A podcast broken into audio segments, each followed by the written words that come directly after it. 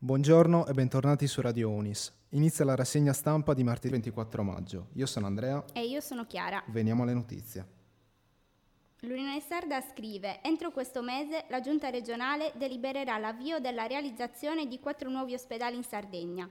Il primo sarà di sicuro a Sassari e prenderà il posto dell'ex istituto agrario. Ad annunciarlo è stato il presidente della regione Cristian Solinas durante il convegno sul post-pandemia di Covid-19, organizzato dall'Università di Sassari alla presenza del sottosegretario alla salute Pierpaolo Sileri. L'ANSA scrive: Le conduttrici delle principali emittenti televisive afghane sono andate in onda oggi coprendosi il volto, un giorno dopo aver sfidato l'ordine dei talebani di nascondere il proprio aspetto e di sottomettersi alla visione islamica.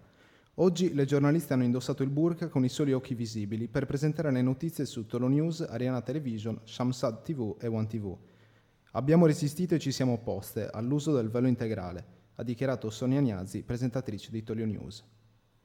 Lo scorso sabato si è concluso il FRU, Festival delle Radio Universitarie. Dopo due anni di stop forzato a causa della pandemia, le radio universitarie appartenenti alla rete Raduni si sono rincontrate a Catania. Tre giorni, dal 19 al 21 maggio, ricchi di eventi, confronti e competizione, tra cui l'attesissimo contest per il, spi- per il miglior speaker radiofonico dell'anno, che ha visto il nostro Andrea Maurizi rientrare tra i primi otto d'Italia.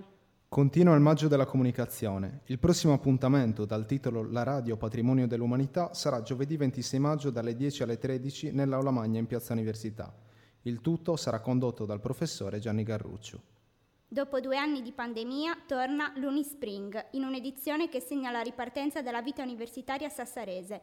L'evento, organizzato dalle tre associazioni ELSA, ASE e ASP, si terrà alle 19 nel piazzale della biblioteca Antonio Pigliaru. Giovedì 26 maggio l'Associazione Goliardica Turritana vi invita ad un incontro tête a tête con il Dio Bacco. Il vino incontra la cultura. L'appuntamento inizierà alle 17 nell'Aura Barbieri del Dipartimento di Agraria. Da qui è tutto, ciao ragazzi.